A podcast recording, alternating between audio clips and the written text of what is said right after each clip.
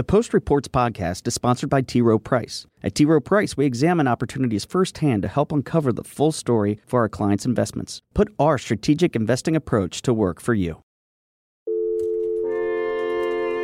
From the newsroom of The Washington Post. Hi, Kevin. This is Kimbriell Kelly at The Washington Post. How are you? Hey there, it's Simon from The Post. Um, hey, it's Dave Fahrenthold from the Post. Have you got a second talk? This is Post Reports. I'm Martine Powers. It's Wednesday, December 19th. Today, changes to the federal prison system, preparing police and community relationships, and taking over the holiday cooking. Around 2 million Americans are currently in prisons and jails across the country. Out of that 2 million, about 181,000 are serving time in federal prisons. And that number could be reduced thanks to a bill called the First Step Act, which passed in the Senate on Tuesday night. On this vote, the yeas are 87, the nays are 12. On this motion to concur in the House amendment with an amendment has been agreed to. The bill is expected to head to the House of Representatives on Thursday. And Post reporter Seung Min Kim says that if it passes there, then it has a really good shot at getting actually signed into law.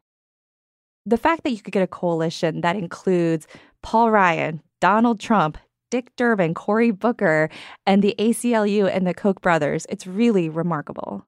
How did this actually happen? Because it seems like it's all unfolded extremely fast. Well, let's rewind way back. We started hearing a lot about it under the Trump administration recently, but there's been a small coalition of senators who have been at this for years and years.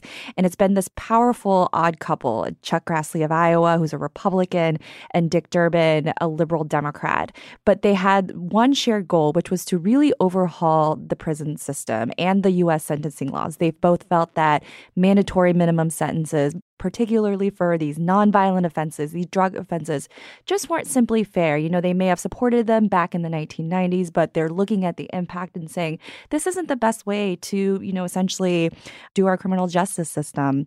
So they got together. There's been this unusual coalition, both inside Capitol Hill and all these advocacy groups nationwide, and got this big deal together under the Obama administration that is actually much more expansive than the bill that is going to be sent to the president this week. What has changed that has made this much more palatable for Republicans? What really changed this year and what happened under the Obama administration, first of all, was that it never came up for a vote.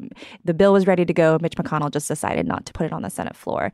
So these, you know, Grassley and Durbin and their people and their team and other senators decided to try again under the Trump administration. And they found a very powerful ally in the White House, not necessarily the president himself, but Jared Kushner, the senior advisor to the president, the president's son in law, who has a very broad portfolio, as we know. But this is the issue where he's seen the most success on. Jared Kushner has talked a lot about how his personal experiences, seeing his father go to prison, had really motivated him to pursue a more fair, a more just criminal justice system. So once the uh, senators on Capitol Hill kind of locked arms with Jared and his team and started hashing out a compromise, that's really where you started to see the wheels turn a little bit. So, what does this bill actually do? So there's two sections of the bill, the legislation of the laws that actually give you your sentence, and then the back end, which changes and reforms the federal prison system to reduce recidivism rates.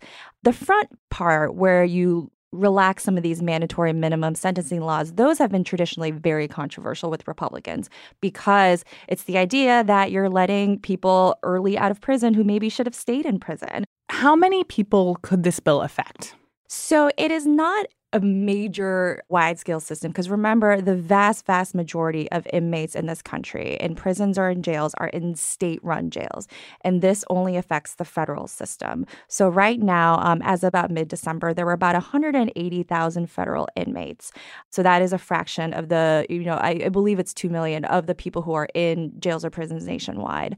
The congressional budget office that does these analyses they had to kind of analyze it in a, in a different way but they essentially estimate estimate that it could reduce the federal inmate population as much as 53,000 in one year. Some advocates have disputed that figure. It's kind of a difficult thing to determine at this point. But there's no doubt that this obviously, the way the bill sets up a new system for federal prisons, really does give more of these nonviolent offenders who've shown in prison that they have good behavior many more avenues to reduce their time as long as they do keep up that good behavior. And we're expecting the House to pass this this week. That's fast. That's very fast. They're eager to do it. And remember, this could also be a legacy item for Paul Ryan, the outgoing speaker.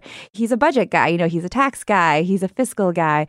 But on this issue, he has talked about this issue for some time. And he, the speaker, has been in touch constantly with the White House and with these senators working on this bill. And he said, look, once you guys send me something, I will quickly pass it and we will get it onto the White House. That does seem really shocking the idea that criminal justice reform could be like a legacy item for Paul Ryan. But this is something that he has talked about as a way, it, and it's going back to kind of that compassionate conservatism idea, which is why he had embraced it for some time.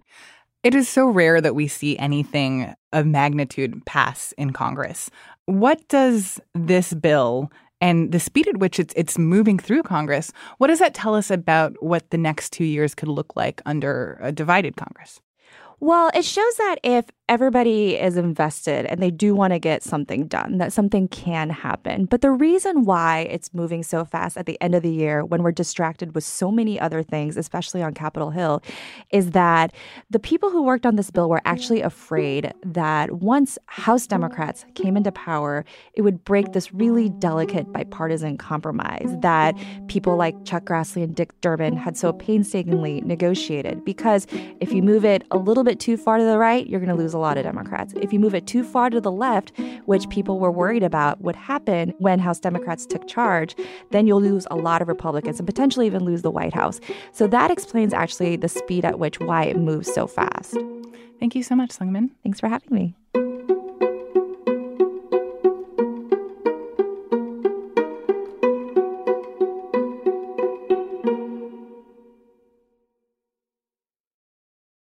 For the last two days, we've been hearing stories by our colleagues in the investigative unit, part of a year long project called Murder with Impunity. They've been documenting the arrest rates for homicides in 50 of the country's biggest cities. We heard from Cynthia Glover, a woman who lives in New Orleans and who has lost three of her four children to murder. Only one of those cases has led to an arrest. My children is dead people's lives go on. My life stopped. In Indianapolis, the arrest rate for homicides is extremely low, with less than half of all murders solved citywide, a rate that drops to close to zero in some neighborhoods. Indianapolis, unfortunately, has been on the map for homicides. We've seen a steady increase since about 2012. But in Richmond, Virginia, they've made progress in their arrest rate for homicides. And one reason is better community relations. You know, in police departments, we kind of measure our success or failure on crime. And that's the craziest thing when you think about it.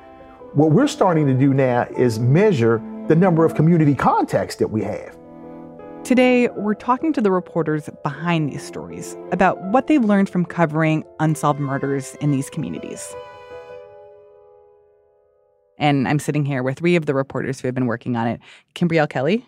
Hello. Steve Rich. Hi. And Wes Lowery. I'm Martine. I wanted to start with a pretty basic question.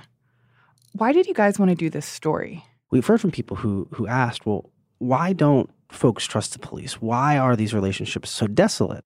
If you have a community that doesn't trust the police or has a severed relationship with the police, it's not just necessarily because of the negatives we think about, the police shooting last week or the citizen complaints. It also can be about whether or not those police are meeting the positive expectations of what's expected from this relationship. We decided to take a look at some of the biggest and also most violent cities when it comes to killings across the country. And so we sent public records requests to, at first, 50 of some of the largest cities in the country. And we basically asked the question where are your killings occurring? Did those murders result in an arrest and some other demographic information like the race of the victim. What we wanted to do with this was to get more detailed homicide data from these departments than the federal government collects itself. We needed things like the actual geography. We needed things like the closure status, whether there was an arrest or not. But why couldn't you just look to like a national database of these kinds of killings to get a sense from there rather than going to all of these individual police departments?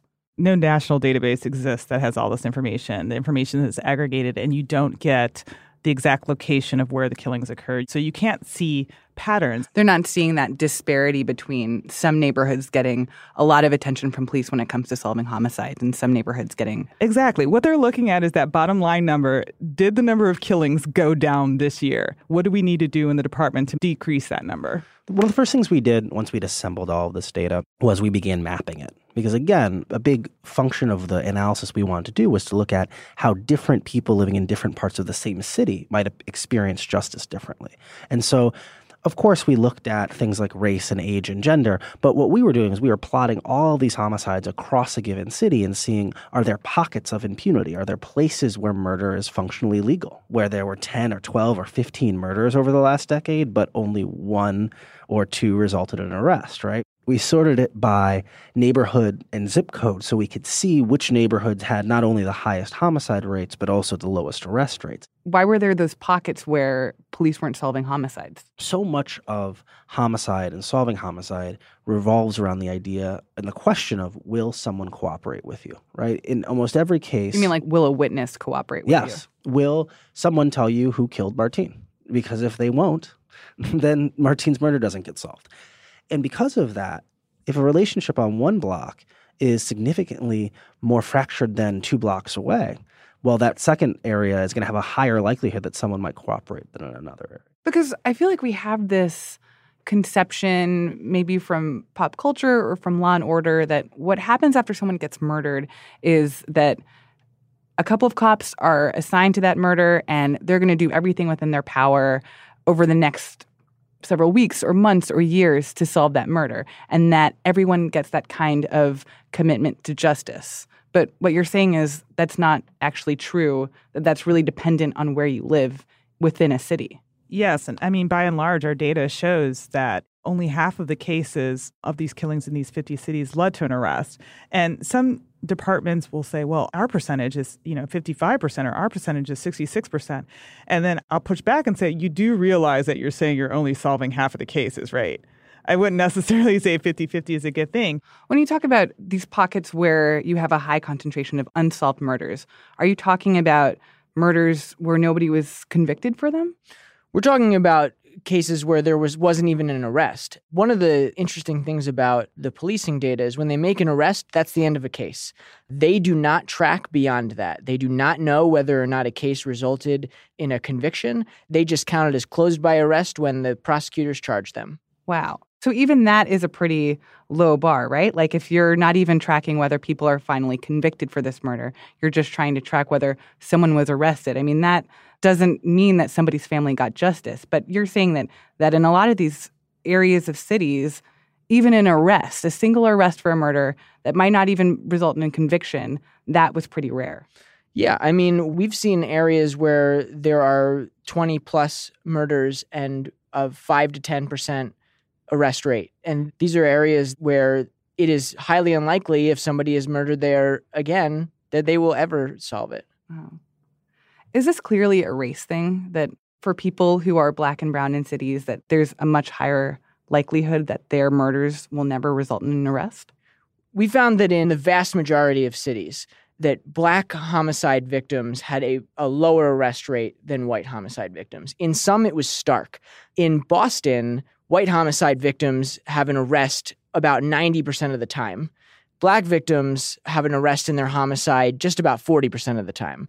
That's the worst disparity that we saw in any of the cities, but there are many cities where there is more than a 10% disparity between those two things. What is life like for people who live in these communities where the chances that murders of their friends or loved ones will be solved are incredibly low? That, like, if you come forward and you talk to the police, there's no guarantee that the police will be able to protect you or that if something happens to you, that police will make sure that that person who hurts you is brought to justice. And so there's no there's no sense of protection that would allow you the freedom to be able to be a witness or to be able to talk to police. Well, you think about it, right? If you show up at my home and knock on my door and you say that you would like me to provide you with information about the murderer who lives next door to me, but you don't ever solve any murders, the smart human calculus for me to make is no. What is the solution to this? How can police departments stop this cycle? well, there's a lot of departments that are trying different things. I don't think there's like one uniform thing. In New Orleans, Police Superintendent Michael Harrison says it's not just the lack of consequences that's the problem, it's the lack of fear for consequences. And so he feels like in order to address their murder problem, they need to address the problem that they have with guns in the city, that there are just too many guns. So if they address the gun problem, then hopefully the number of killings will go down. But then you have other departments like the Houston Police Department, where the chief there noticed a pattern. He said, Well, I noticed that some of these killings, people were shot and they lived and then eventually they were killed. So why don't we put some extra attention on the shootings that actually are not fatal, that don't result in a death, because we might actually be preventing a killing. But that's just one police department. I mean, is there a, a widespread effort to try to stop this cycle? I do think that police across the country recognize how the cycle works, right? That the cycle of impunity, uh, which is one of the main findings of our year of reporting, was something that many of the police officials were identifying immediately when we first sat down to talk to them. They said, yes, this is a real problem. We don't solve one homicide, we don't solve one crime, and it leads to another. I think one of the things as we talk to detectives and families across the country as well is a lot of the detectives who had a lot of success were people who actually built individual relationships with the family over a long period of time. One of the things that families complained about was getting a detective and hearing from them just a couple of times, or every time they heard from them, there was nothing new. No update, no update. And after a few no update calls, they weren't getting calls at all. Their calls weren't getting returned. But detectives who continue to have that conversation, even though I don't have an update, how are you doing? And then just as like a gesture of, even though we haven't solved this case, we are still here for you. Yeah, I'm not just calling about your case. Like I care about your community, I care about your family, I care the fact that you didn't get this solved. I feel like I hear that from detectives, even in an area like South Central LA, where, you know, years ago, killings were very difficult to solve. You had detectives who were solving many of them because they said, if you don't immediately get a hit or information from somebody in the community, you know, go to the girlfriends, go to the aunties, go to the moms, and just continue to build a relationship from them, and eventually you'll get somewhere.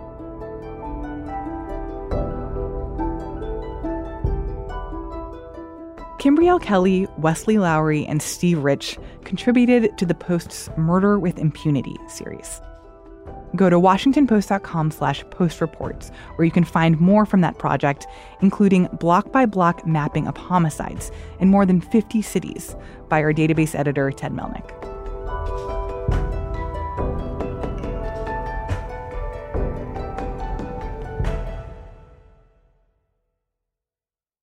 And now, one more thing. The food on your holiday table can carry generations of tradition. It can tell a story and make memories. And at some point, those traditions and responsibilities need to be passed on. The process of doing that can be kind of complicated. For food writer Becky Krystal, it started with pie crust. My father in law has this pumpkin pie recipe I'm not even sure where it came from, but it's definitely on an old yellowed notebook scribbled. And I said, Well, at least let me try making the pie crust. And you can still do the filling. It's still the family recipe, but this is my little way I can try to give something. And Becky kept going. Next, she started tinkering with her family's cranberry recipe. So it's a very retro recipe. You use two cans of cranberries, you mix it with strawberry jello chopped apples and walnuts. It's something that sounds worse on paper, a lot worse, but I mean, people just totally tore through it. Then stuffing, homemade gravy, even whole pies, not just the crust. And now, instead of the pumpkin pie that I talked about, we now do a pumpkin tart that I do, which doesn't even use a regular pie crust. So, how far we've come. If you want to take over holiday cooking for your family, Becky says that you should start small. And whenever possible, avoid stepping on toes. People are willing to give it up. You know, they want you to They want the younger people to take on the traditions. They want the younger people to take on the cooking and the dish cleaning. So just ask. It's a lot of conversation and communication and not just elbowing your way in. It's just making it a family affair, no matter who's doing it. Becky Krystal writes for the Post's cooking site, Voraciously.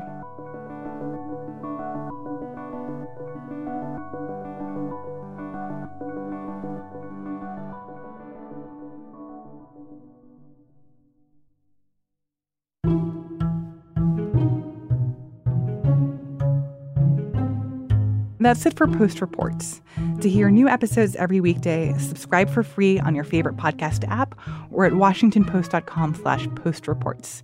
If you liked what you heard on this episode, it would be great if you could take a second and leave us a review or tweet about the show with the hashtag postreports. I'm Martine Powers. We'll be back tomorrow with more stories from the Washington Post.